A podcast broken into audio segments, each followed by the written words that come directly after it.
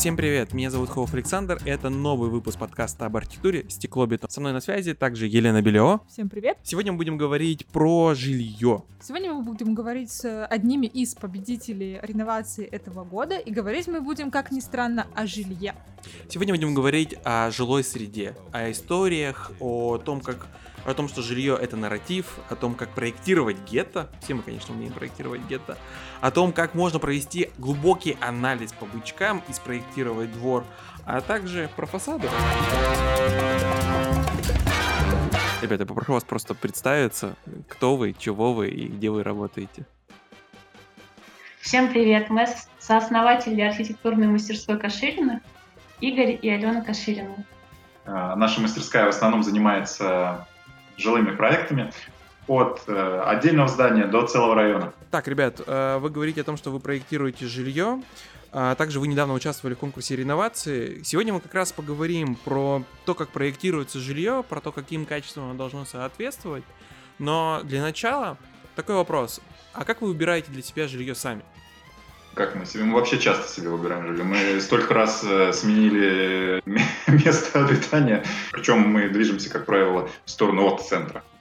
О, интересно. У вас, наверное, у офиса как такового нет. Когда пандемия началась, мы вообще переехали за город. Офис на самом деле имеет большое значение с детьми, потому что э, просто дома с детьми работать невозможно. Да, э, вот эта вот связка дом-офис, она важна в повседневной жизни. Мы сейчас э, смотрим разные варианты.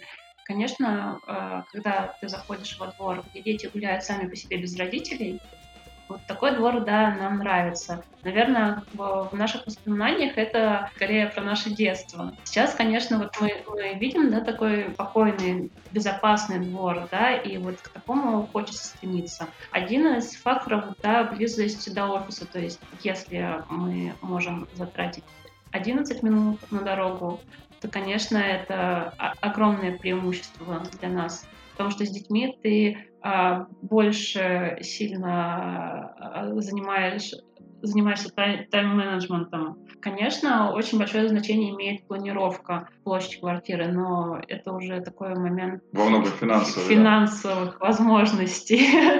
Но, ну и при этом, а, при том, что мы последний год э, сейчас живем за городом, у нас, конечно, э, есть э, такое желание, что, может быть, и стоит, в принципе, остаться за городом, да, то есть э, найти какой-то подходящий поселок для себя и попытаться, да, жить в собственном доме. Но здесь тоже есть массу как плюсов, так и минусов. Но вы же архитекторы. Ну вы же, вы же, вы же можете запроектировать себе дом. Да, можем, но проблема в том, что просто да, мы можем сделать классный участок себе, отличный дом на нем, можем вписать это в бюджет.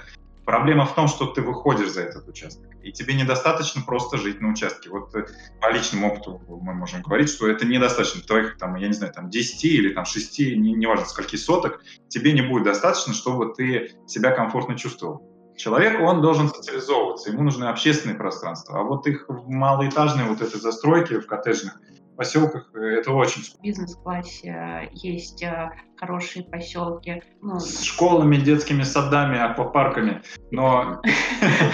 Ну, ну да, ну то есть как бы а, нам же тоже, когда мы проектируем, да, мы же понимаем, что тут должны быть тротуары, освещение, да, там по висящим проводам, да, а все инженерия должна проходить вся в земле, детские площадки как бы определенного уровня. Таких а, поселков немного. А еще, чтобы вот у этого поселка а, рядом была Э, государственная школа с детским садом, и от этого поселка можно было доехать хотя бы там за 20-40 до Москвы, ну, я имею в виду не до центра Москвы, а в принципе до Москвы, тут вот возникает проблема. То есть либо это такие цены, которые, в принципе, дороже, чем квартиры, которые мы себе можем позволить, да? В несколько раз просто как грустно, как-то, как-то грустно мысль куда-то туда в грусть ушла просто. Нет, Но... просто на самом деле, ну, моя личная мечта — это не квартира. Ну, да. Как, как, как я понял, вот из того, что вы сказали, можно, в принципе, подытожить, что, в принципе, мы выбираем не столько дом, сколько среду, в котором этот дом стоит. Да, да, да, да, да вот это очень важно. То есть а, просто взять себе квартиру или дом где-нибудь, ну, ну, проводишь ты какое-то время, да, внутри этой своей квартиры или дома, но тебе важно, чтобы ты мог э, выйти оттуда, и тебе там было приятно, комфортно. комфортно, да. Да, хорошо себя чувствовать в этой вот э, среде, чтобы ты мог прогуляться, пообщаться с людьми, э, а не упираться там в забор или какую-нибудь свалку. Но, тем не менее, человек очень много времени проводит в квартире, и она тоже должна быть определенного качества. И вот именно исходя из этого мне хочется дом. Mm-hmm. Ну, то есть как бы, идеальная мечта, наверное. Ну, на самом деле, когда ты очень много проектируешь, ты все-таки а, анализируешь, а, какая площадь, а, да, комфортна для жизни. Да, есть такая беда. Анализируешь, а потом жить не можешь. То есть, получается, мы выбираем себе жилье в соответствии с определенным сценарием да, нашей жизни. И тот город, который мы выбираем, район или даже квартал или даже жилой дом, они соответствуют нашей личной истории. И в этом плане можно попробовать посмотреть на город как череду переплетающихся историй разных людей, разных сценариев. Хорошо, а если говорить о городе как о череде историй, то эти истории для кого и кем считываются? Или это визуальные истории? Или э, это истории Эм, не знаю, это или это как маршруты, или это что это? Что за Ну, история? это скорее история каждого человека, который живет в этом городе. То есть э, а, мы возьмем, например, 20 э, жителей а, дома, и у каждого свой маршрут, своя история, свое восприятие места. Мгм. Смысл в том, чтобы это была не, не одинаковая застройка на весь город, да, как э, пятиэтажки. Каждое место было уникально, чтобы у каждого человека возникали свои ассоциации с данным местом. Человек, который живет в одном районе, приезжая в другой район, он чувствовал другие ощущения, воспринимал другие пространства, там мог э, по-другому жить в этом городе. Мы имеем в виду, что город это не просто набор зданий, не знаю, это именно вот то, что ты чувствуешь, когда ты там находишься, идешь по улице, или там, заходишь во двор, или даже в кафешку где-то зарулил. А, то есть это э, целая комбинация и визуальных э, характеристик каких-то, и объемов, э, Уникаль... пространства. Мне кажется, уникальных пространств, да? Ну, ну да, ну... Ну и, конечно, их в какой-то степени создает архитектор, в какой-то степени это взаимосвязь а, существующие застройки, новые застройки, да, в какой-то степени это э, личные ощущения человека. Да, и люди наполняют все это, то есть э, ты же, ну, ты, конечно, закладываешь какие-то там э, общественные помещения, например, да, вот на первом этаже, да, жилого дома, но что там будет, ты, ну, сложно спрогнозировать. Ну, мы можем сказать, что, ага, вот здесь вот угловое, да, помещение, получается, выходит на перекресток, наверное, здесь может быть что-то очень крутое, там, например, я не знаю, там, все будут сюда ходить, все будут знать, что здесь самая классная булочная в этом районе. А может, там будет библиотека, как бы. Это сложно предсказать. То есть, по сути, архитектор создает э, такую оболочку, а люди в процессе жизни, да, они ее наполняют э, какими-то своими эмоциями, и ну, получается, что одухотворяется все, как все вместе. Э, ну, пространство все-таки архитектор закладывает, особенно уличные пространства, общественные пространства. Ну, не только архитектор, это, конечно, большая командная работа. Мы закладываем, что где-то более активная э, жизнь будет, э, какие-то более тихие приватные местечки, где-то приватные вообще, да, там полу, полуприватные, полуприватные, да. Тем не менее, итоговый окрас, он появляется с течением времени. Ну, жизнь сама вносит какие-то коррективы зачастую, мне кажется, здорово. Хорошо, вы говорите о том, что у нас архитектор закладывает а, некоторую цепочку событий, пространств общественных, приватных, а, такой некий нарратив. А считывают ли этот нарратив горожане? Они ли на уровне ощущений каких-то, что типа тут комфортно, тут некомфортно, вот тут я сюда люблю приходить, отдыхать, потому что тихо и спокойно. И за счет вот этих внутренних историй как бы формируется вот это восприятие города как а, какого-то нарратива. Да, горожане считывают, потому что ну, мы именно говорим о том, что при там, сложившейся там застройке э, хрущевок, например, да, угу. нет вот этих историй. То есть они, они одинаковые на весь город. Ну, в районах с пятиэтажками. А смысл в том, чтобы наполнять каждое место свою уникальность. Причем определенная среда, она же как бы отличается для района с парком. Угу. И для активного района там с а, активной улицей, для района с промышленной застройкой. И каждое место а, обладает своей уникальностью. Если мы будем подчеркивать эту уникальность, находить какие-то интересные места общественные, приватные для жителей, то, конечно, каждое место будет уникально. И, ну, как бы мы именно об этом говорим, что вопрос не только в фасадах, а во всей, в общей среде. Ну. Угу. Я, кстати, сейчас еще подумала, на самом деле, про хрущевки. Э, история о том, что хрущевки, на самом деле, э, это там нет истории, ну, то есть они одинаковые, все такое. Но на самом деле одинаковость это тоже прикольный пример шаблона, когда архитекторы э, заложили одну единственный, как бы один единственный сценарий, который посчитали правильным. Историю, да да, как шаблон, откопировали его.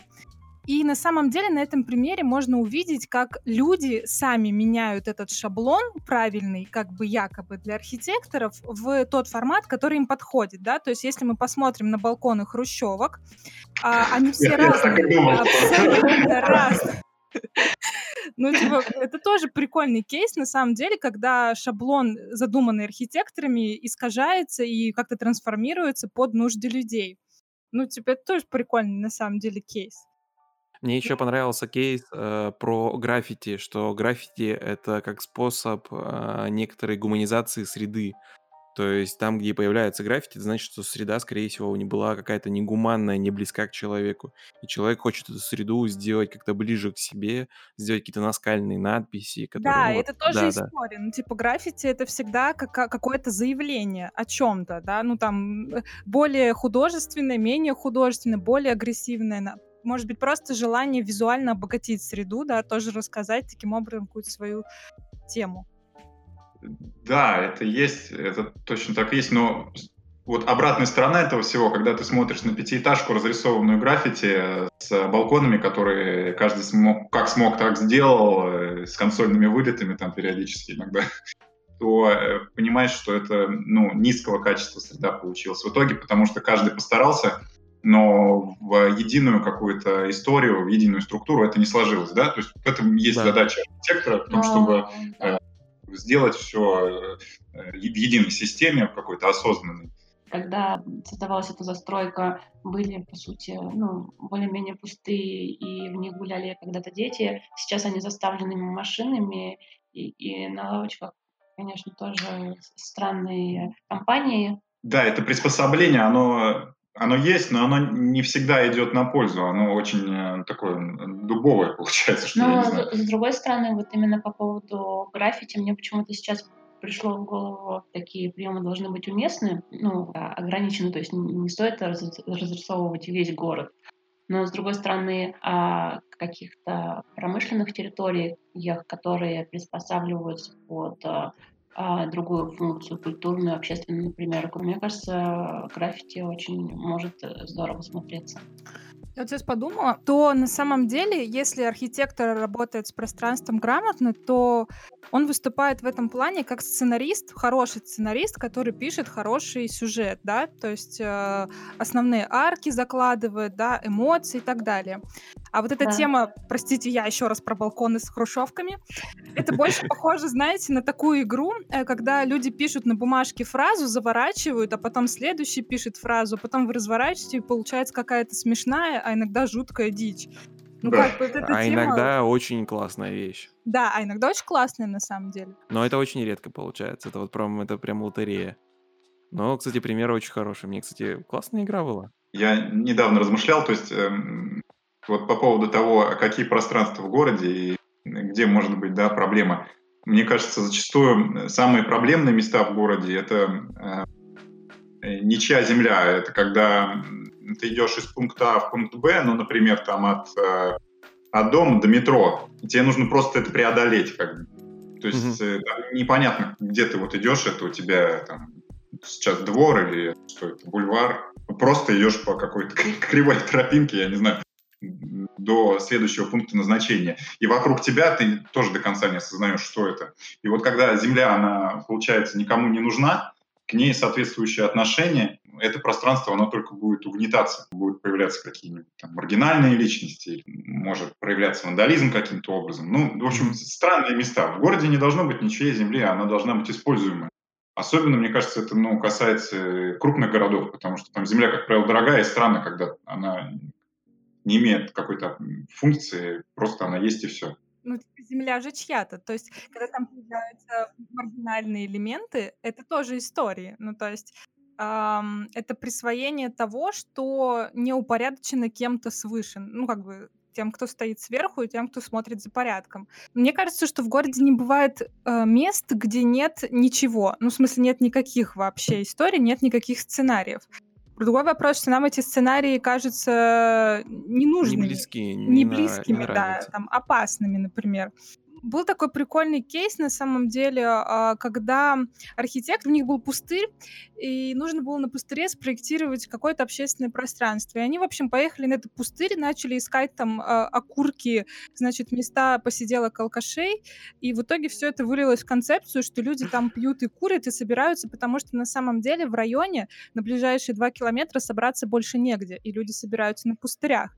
Ну, то есть вроде бы место ничего, Вроде бы сценариев никаких нет, однако они это нашли, эти паттерны, да, которые как используют это пространство, и вывели это в концепцию. Ну, типа, нашли тех пользователей, тех э, людей, которые там свою штуки Кому делают. это нужно? Да, ну, прикольно. Слушайте, а вот такой вопрос. А бывают плохие истории? То есть Лена затронула хороший вопрос, что не бывает ничейной земли, и даже вот этот вандализм, это тоже как бы какая-то история. Да, если мы вот говорим условно, да, про маргинальные личности, про то, что, например, иногда во дворах люди боятся ставить лавочки, потому что там будут спать а, люди без жилья, или, например, ставить несколько лавочек и стол во дворе, потому что там люди обязательно будут пить, обязательно да. будут жарить шашлыки рядом с детьми и так далее. Это плохая это, это история. К ней можно по-разному относиться. Для людей, которые, у которых есть появилась такая возможность проводить досуг во дворе, это хорошая история. Для всех окружающих, возможно, это плохая история. То есть сделать гетто сознательно, да? Да. Специально для всех, кто любит гетто, пожалуйста, гетто. Остановка общественного транспорта, гетто. Да, ну, важно разнообразие, а, разнообразие среды, разнообразие истории. Ну, конечно, должны быть какие-то места а, для отдыха и взрослых людей, но также а, должны быть предусмотрены и площадки для детей, и продуманная безопасность двора. Ну, то есть как бы много составляющих, которые влияют на комфорт этого места. И, возможно, как бы если вокруг а, вся среда станет, а, ну, я имею в виду вокруг конкретного негативного участка вся среда станет а, более доброжелательной, обустроенной, комфортной, возможно, эта негативная компания тоже будет вести себя немножко приличней. Ну, изменится паттерн поведения, если среда будет как бы задавать более высокие стандарты, да, условно говоря. Ой, да, один вообще знакомый рассказывал, когда он а, садился за руль газели. Да, да, он, он, начинал он становился газелистом. Да. Водить. Начинал всех подрезать э, и так далее. Среда, в которой мы находимся, она на нас очень сильно влияет. Да, То есть это, это точно. Ее качество во многом задает наше поведение, Но... определяет наше настроение там и так далее. А хорошо, а если вот говорить про это, то какие у нас есть инструменты на влияние на эту среду или конструирование ее? Просто коротенечко так обозначить, наверное, для тех людей, кто не силен в архитектуре.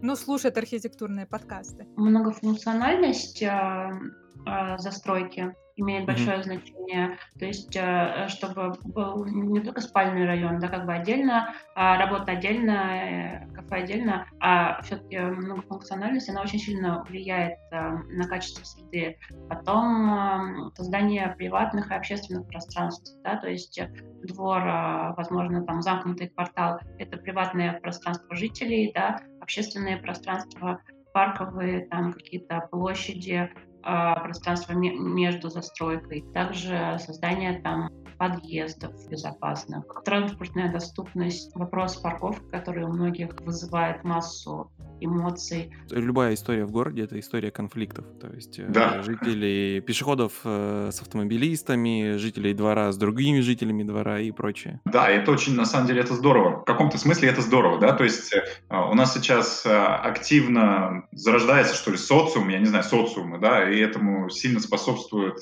соцсети, которые позволяют людям общаться, причем собирают их по по интересам, да. И мы вот недавно наблюдали, у нас дом э, стартовый по красным зарям по программе реновации для Москвы, mm-hmm. да. Его в какой-то из таких чатиков выложили, там люди начали обсуждать. В целом, на самом деле, они позитивно отнеслись к той архитектуре, которую мы сделали, они mm-hmm. ее почувствовали, увидели, хорошо. Но тут же буквально на пустом месте они начинают ссориться про то, что а парковки подземной нет, хотя она на самом деле есть, они просто ее на картинках не разглядели. Ну, кто-то говорит, что ее нет, кто-то говорит, а так и надо, а говорит, ага, а тут, значит, вы безлошадные вот здесь вот. вот. И они друг с другом начинают уже спорить на эту тему. С одной стороны, это немножко смешно, с другой стороны, э, тут мы видим, что, ну, по крайней мере, у нас организуются эти социумы, да. Теперь задача архитектора сделать, чтобы эти социумы могли себя комфортно чувствовать и вместе, по отдельности. И это здорово, когда люди общаются. То есть архитектура должна этому способствовать, чтобы они, чтобы было пространство, чтобы люди встречались друг с другом, чтобы они могли проводить время вместе. А бывает такое, что вот вы анализируете территорию, а там как бы нет никаких историй. Ну, по крайней мере, те, за которые зацепиться было бы возможно. Ну, то есть часто бывает такое, что ты, ну, тут когда-то были какие-то кварталы. Ну, типа, ну, типа ничего интересного, ну, просто кварталы и все. Как бы ты просто продолжаешь их типа делать новую итерацию этих кварталов. И как в, таки, в такой ситуации искать эти истории или возможность в это развить во что-то новое? Городской контекст всегда есть. Да, так или иначе что-то вокруг э, есть интересное. Или, допустим, ну, в, в одном месте у нас была оживленная улица. Это уже, на наш взгляд, интересно, когда у тебя а, застройка а, рядом, ну, в оживленном месте, она должна на это реагировать. Ну да, то есть где-то наоборот, где мы можем сделать э, небольшие полуприватные площади с, кафе, с кафе. Ну, там, скажем, магазины. да, мы местами закладывали а... такие микроплощади, где вот человек, он э, идет э, по улице, он может такой остановиться, вау, здесь классно, здесь можно остановиться. У нас была ми- микроплощадь там с микробазаром, но который еще... Базарная площадь, да. Ну, с... Она с ППТ еще осталась, но ее да. тогда придумали, и как бы вот оно очень интересно, как самобытное пространство. Его там никогда не было, но э, оно новое, но оно во многом задает тон на самом деле вокруг себя.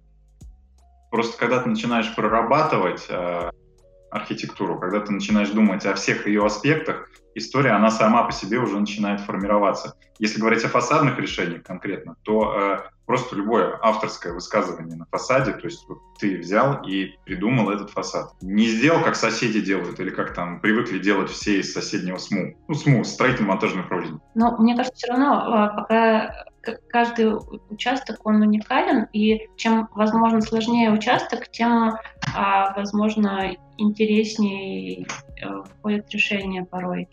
Все равно во время работы каким-то образом сформира... сформировывается идея, и без нее, наверное, ну, я не знаю, у нас нет, наверное, ни одного участка, ни одного даже самого сложного объекта без идеи. Все равно, как бы, без идеи, мне кажется, она все равно будет дикая. Ну, тут мы немножко на сторожскую дорожку выходим. Тут вопрос в том, что такое, что считать плохой архитектурой, и как бы... А вот э, сложно начать судить. Интересный, интересный вопрос. Ну вот, э, да, есть такой спор из разряда вот архитектору судить хорошая архитектура или обывателю. Важно, чтобы житель э, сказал, нравится ему или нет. Вот хорошая архитектура — это там, где житель скажет, да, мне здесь комфортно, мне здесь нравится, мне это нравится. Вот, вот она хорошая. На самом деле обычно, ну, по большей части людям нравятся хорошие проекты. Тут в чем проблема? В том, что люди, как правило, любят выбирать то, что им привычно, а они на все новое реагируют достаточно плохо и агрессивно, потому что им кажется это вторжение в их какое-то личное пространство, в их какой-то привычный уклад жизни, и они не всегда готовы открываться сразу к чему-то новому. Им нужно иногда какое-то время пожить с этим, потестировать, понять, что это хорошо. То есть изначальная реакция, она может быть и плохой на хорошую архитектуру, кавычках. Это... Но опять же, мы знаем э, примеры и архитекторов, которые думали, что они делают хорошую архитектуру. Тот же план Вуазен э, или Корбюзье, он же тоже искренне считал, что это Его все распяли, кто мог. Ну, понятно, да. И много других примеров. То есть, и много ошибок было и э, в модернистской архитектуре. То есть, то, тем там тоже как бы наваяли своего этого безобразия, которое превратилось в гетто и так далее. Типа, смотри, Саш, еще есть важный момент, что есть тема э, как бы общественных пространств, да, тоже отчасти да. архитектуры, которая определяется очень простыми критериями. Комфортно, некомфортно, удобно, неудобно, там, ну и так далее. А если говорить про архитектуру как э, объем, то есть, например, жилье, да, то есть угу. какие-то крупные штуки, тут уже сложнее. Ну, плохая или хорошая определяется чем? Что я вижу, когда смотрю на это? Тут вот субъективное просто вываливается на нас э, крупным планом. Ну, то есть какая форма нам объективно кажется приятной, какая форма неприятной. Тут только чем мы можем оперировать, масштабом, да, как бы как-то играть с этим. Как вообще можно вот в этом плане определить, э, хорошая или плохая архитектура? То, как мне кажется, что нельзя целополагаться исключительно и только на жителей, и через их точку зрения воспринимать Мгм. архитектуру. И с точки зрения архитектора, потому что архитекторы тоже это все, все те же люди, которые тоже могут ошибаться и быть ведомыми своими какими-то безумными идеями или не только безумными. Вот. Что тут какая-то, я не знаю, тут то ли проверка временем, что объект, если он живет, если он не меняется, как задумал его архитектор, то как бы это хороший объект. А если он меняется под воздействием жителей, то это хорошо обжитый жителями теперь объект. Ну, теперь он в любом случае стал лучше, потому что его обжили и сделали жители Ну так, да. как им удобнее. Но вот просто мне кажется, просто вот тут тяжело сказать, что, что, что плохая архитектура. Плохая, наверное, архитектура это та, которая скучная, невыразительная и которая Да. не формирует какой-то конкретной истории. Вот это, наверно, наверное, да. можно сказать, что это плохая архитектура. Я, я, может быть, э, ошибаюсь, но мне кажется, что чело- э, архитектор, да, он, все равно э, работает не для себя, не для того, чтобы выразить какие-то свои Безусловно, ценности, да. безусловно.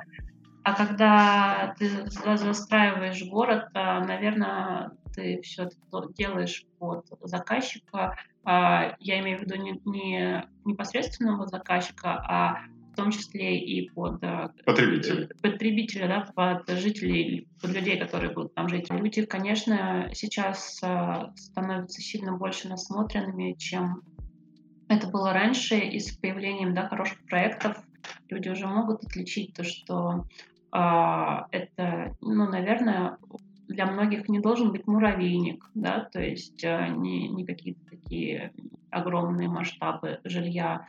Что вы считаете качественной средой? Хорошей архитектурой и качественной средой. Качественная архитектура, качественная среда. Это в первую очередь э, там, где интересно. Это особенно важно, мне кажется, вот для э, э, нашего времени, потому что мы все время ищем, где бы подчеркнуть что-то вот интересное. Часто черпаем это в смартфоне, в интернете там ищем какие-то интересующие там себя подкасты, например. Э, Поэтому э, качественная среда, она должна быть интересной, она должна быть комфортной, Ну, как узнаваемый, но не кричащий, да, то есть она не должна кричать, вот, посмотрите на меня, я пришла. Да, то есть у нее должен быть какой-то свой определенный образ, свое лицо. Да, тоже мы сейчас э, в такой эпохе живем, где у каждого, каждая это личность. У каждого свои интересы, у каждого свои взгляды, личные бренды у каждого. Все ведут свои, как минимум, блоги. Поэтому э, то, что место узнаваемо, это тоже очень важно. То есть, когда есть лицо у места, можешь э, привязать события определенные к нему, людей, время, себя. Это здорово, когда э, город состоит из таких э, клочков, э, каждый из которых имеет свой собственный образ, который ты можешь отличить от других э, э, территорий. Ассоциативный ряд какой-то. Да, когда у тебя ассоциативный ряд с местом э, возникает. Это здорово. Почему низкой Да. стоимостью нельзя оправдать э, плохую архитектуру? Ну, а на самом деле есть просто, наверное, люди, которые говорят, да, тут все равно бюджет маленький, поэтому тут ничего сделать нельзя. Но не будем стараться Ну. выжить, да, из этого, из этой истории типа. Ну, да, в любом случае с любым техническим заданием можно сделать а, хорошие планировки или плохие. Также можно сделать какие-то а, решения по фасадам удачные или Или как получилось? И- и- и- или да, или- и, и, ну, в принципе, мне кажется, хорошая архитектура это же не обязательно кирпич за 360 е- евро за метр квадратный, да. Также можно найти даже русские кир- кирпичи какие-то, которые сейчас а, вполне доступны. Да, давай, давайте не будем про кирпич, это больная история для регионов. У нас везде в ТЗ написано 30% э, вент фасада, а все остальное штукатурка. И неважно, какой объект, насколько там элит, не элит. первый этаж-то можно сделать более-менее. Ну, 30%, да, ты первый, второй этаж. Вот, антивандальное, что было. Это, в принципе, неплохо, потому что, ну, вот в уровне восприятия это как раз все хорошо считывается. И... Ну, ну да, человек же, он а, именно воспринимает Земли, и очень важно а, проработать а, первый там, или нижние этажи. Поэтому это умная экономия получается. Ну, такая экономия. Сейчас вас застройщики наслушаются. Надеюсь, если нас кто-нибудь слушает из застройщиков и везде во всех ТЗ поправят. Такие, ну вот умная экономика, все архитекторы сказали, значит так и делаем. Давайте первый этаж делаем. Золотое течение получается. 30 на 70. Да, да, да. Плохого сейчас не советуем. На, самом деле, а, если говорить об экономике проекта, то а, фасад занимает где-то от, а, наверное, 4 до 15 процентов. Да? Ну, 15 это, ну, это вообще должен быть мегафасад. Ну, ну то есть да. это, это, это, это не так много на самом деле, ну, в принципе, в бюджетах проекта. Ну, получается, что удельная э, стоимость отделки фасада, она очень маленькая. На самом деле она даже, не такая большая. Даже на домах бизнес-класса, ну там поня- понятное дело, что... Все, все дороже стоит. И инженерия, лифта, отделка, ну то есть как бы это, это все вместе э, стоит дороже, но, но в любом случае стоимость фасада, она невелика. На самом деле, мне кажется, что в последнее время идет тенденция к увеличению стоимости фасада, ну, то есть больше обращают внимание на фасады и э, Новые здания. Да, в Москве э, и в области какие-то варианты, мне кажется, с штукатуркой э, не согласованы. Да, у нас, например, э, скорее всего, вот если брать Москву и область, вариант со штукатуркой это такой вариант очень скользкий, больше... Шансов согласовать такой проект Мало. много. Да. Должна быть очень хорошая архитектура. Ну, в смысле, она со штукатуркой, но архитектура все равно хорошая. Но, но это, это история скорее про то, что город регламентирует э, да, да, Вопрос, э, ну, вот проблема на самом деле материалов, да, проблема штукатурки не в том, что она изначально плохая. Нет, она становится плохая через три года, когда там, или через год, в зависимости от качества. Угу. К сожалению, качественно сделать фасад штукатурный, э, я так понимаю, это очень мало людей, которые способны его сделать, чтобы он и через 5, и через 10 лет дом еще прилично смотрелся. Тут, конечно, нужно думать при выборе материалов о том, а, чтобы они, как это называется, да, красиво старили. Что история с выбором фасада, мне кажется, это еще и маркетинговая история. То есть у нас же рынок, и чем больше рынок предлагает предложений с одним типом фасадов, тем больше появляется запрос на что-то другое. И потом, соответственно, появляется предложение с более дорогими фасадами, и это становится, возможно, популярнее и так далее, становится проще, доступнее. Нам тоже рассказывал производитель, ну, поставщик материалов, то, что у них а, объект, который они делали с э, кирпичом, а, сосед, соседству продавался там аналогичный объект э, с более дешевой отделкой, да, и э, их кирпичный дом, он больше, большее количество и покупателей имел. То есть, на самом деле, при, при том, что люди сейчас уже, мне кажется, ну, больше запросы имеют, чем раньше, а, все-таки, возможно, в какой-то степени в дальнейшем повлияет на ТТЗ 30%. Хочется на самом деле надеяться на это. Ну, на самом деле, а, мне кажется, что есть а, все равно, ну, то есть, как бы не, не, только, не только хорошие качественные материалы влияют на фасадные решения, в основном все-таки архитектор даже в какой-то может комбинировать по-разному те же самые штукатурные фасады с э, кирпичными э, так гармонично, чтобы они ну, как-то поддерживали хорошие какие-то идеи архитектурные. Да? Ну, у нас вот, например, даже в, каком, в каком-то объекте у нас тоже был, был такой пример. Ангела. Да, да. Там делали так. Да. Там тоже была такая тема, что все нельзя кирпичи. Но в целом, да, они гармонично смотрелись, но, к сожалению, только на картинке. Дальше картинки там дело не пошло. Mm. А, вот. Ну, а по сути, материал это ведь только такая тонкая внешняя оболочка, и там композицию осознанную на фасаде она не заменит цвет, да, то есть э, здесь э, важно, чтобы архитектор отрабатывал фасад с точки зрения его общей структуры. И материал, конечно, важная составляющая, но это не 100%, и даже, мне кажется, не 50%. И, ну, да. да. И тем более, если говорить, ну, вернуться с темы фасадов, что дом это не только фасад, да, угу. хороший фасад заменит вам двора без машин. Отличная входная группа не уберет э, какой-нибудь убогий пандус. Ну, то есть, угу. которым неудобно пользоваться, или там ступеньки, о которых ты все время спотыкаешься. Э, поэтому такие, а, казалось бы, простые, практичные решения, они во многом определяют комфорт пользования. Качество да, жизни. И качество ну, жизни лю- людей. То есть э, э, то, что мы говорили, это одна из важных составляющих, это вот э, качество пространства, чтобы оно было дружелюбным, да, комфортным.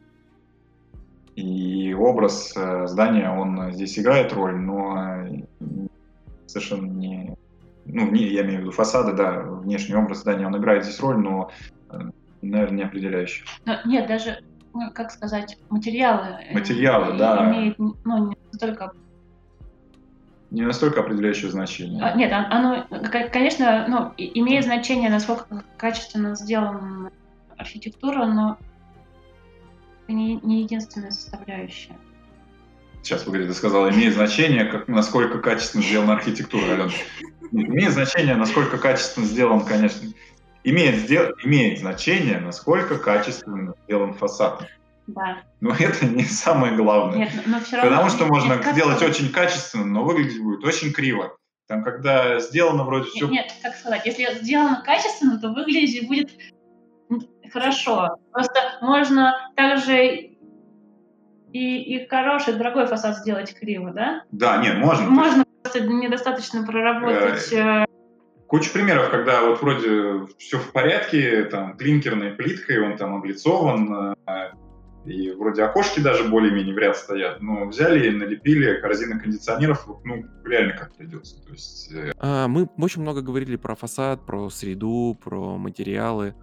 А, но мы в итоге так и, не, как мне кажется, не подытожили, из чего складывается качественная среда и как можно ее определить.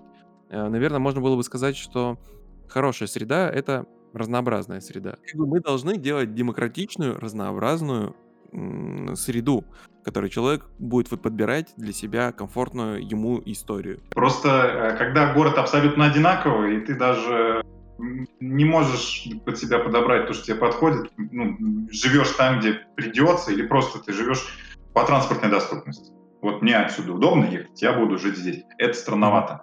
Нет, ну, э, очень многие люди как раз по транспортной доступности живут. Угу.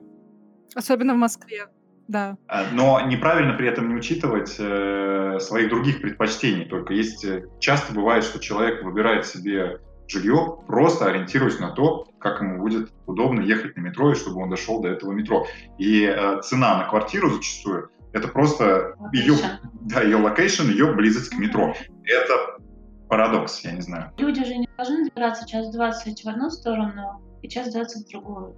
В день на, на самом деле неправильно жить тоже, хотя многие так тоже живут. Да, не должны, но с другой стороны, они должны и, и с одной стороны и чтобы им было достаточно удобно добираться. И с другой стороны, чтобы человек все-таки выбирал себе жилье, чтобы ему там нравилось жить. Кто-то хочет жить в более оживленном там районе. Он мог бы выбрать себе квартиру в оживленном районе, где он может, э, э, не знаю, там полночи провести по барам, по клубам, э, потом вернуться к себе спать 4 часа и ехать на работу потом. Кто-то, наоборот, допустим, э, более тихие предпочитает места, да, там, рядом с парковыми зонами. Вот ты выбрал, и ты можешь спокойно погулять, там, провести время, спортом позаниматься, я не знаю, но это ну, Потому что люди как раз-таки любят выходить ночью и гулять по этим паркам. Песни кричать. Я живу с парком, мне не тихо там. Не тихо. Ну, ладно, нет, я имею в виду даже, может быть, не какой-то парк, а озелененный, озелененный район, когда ты можешь даже к себе во двор выйти. Чтобы чувствовать себя комфортно, то есть, ну, не все любят жить на оживленной улице, многие любят э, все-таки иметь какой-то тихий... Уголок. Да. по сути, каждый человек, да, разный, то есть кому-то нравится один образ жизни, кому-то другой, и они оба имеют право на это. И город должен им давать э, возможность выбрать того места. Это то место. Но мне кажется, еще важно, чтобы, ну, location тоже важен, просто мне кажется, важно, чтобы этот э, микс э, офиса и дома, он был в правильном соотношении. А, в гармонии, так сказать, да? Ну, то есть и здесь получается, что ты не должен тратить... Э, Наверное, больше 40 минут на дорогу. Да, больше 40 минут на дорогу, и важно, чтобы э, тот район, в котором ты живешь, он, в общем-то, давал тебе возможность в нем же и работать. Ну, это уже такие прям стратегические вещи в рамках города. Ну, опять же, если мы сейчас будем закапываться в детали, то там, конечно, можно много накопать, но главное это, чтобы среда была разнообразна, доступна и не было удобно перемещаться. Лен, тебе есть что добавить? Мы говорили о разных масштабах и о связях приватных и общественных пространств. Ну, типа, мне кажется, прикольная идея она сквозила у нас в разговоре, но не сформулирована была о том, что вот эти городские истории — это всегда масштаб от наибольшего к меньшему. Ну, то есть у нас есть э, история города, да, то есть какой-то его внешний вид, его лицо. Это было у нас э, в течение разговора, да, у нас есть лицо района, это более маленький масштаб, там есть лицо квартала, и там есть лицо дома, там и так далее, и так далее. Ну, то есть мы, типа, как каждый раз мы уточняем от э, каких-то крупных сценариев, да, крупных историй в более мелкие, в детали.